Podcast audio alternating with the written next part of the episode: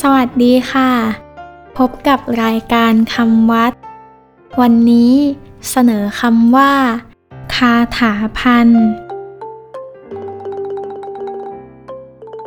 คำว่า คาถาพันสะกดด้วย คอควาย สระอา คา ทอถุง สระอา ถา พอพานไม่หันอากาศ นอหนู พัน คาถาพันธาถา หมายถึง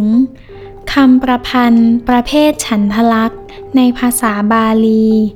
กำหนดด้วยคำในแต่ละวรรคสี่วรรคเป็นหนึ่งคาถา และหมายถึง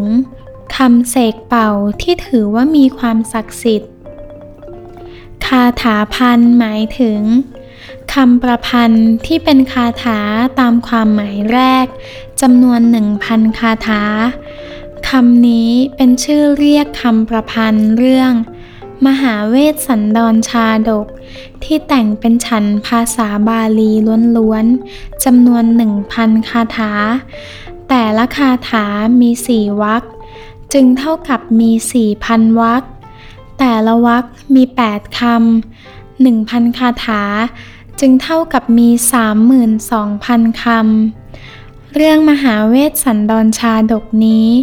ถูกนำมาเทศกันมาแต่โบราณ นอกจากเรียกว่า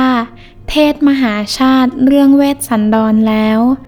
ยังนิยมเรียกอีกอย่างหนึ่งว่า เทศคาถาพัน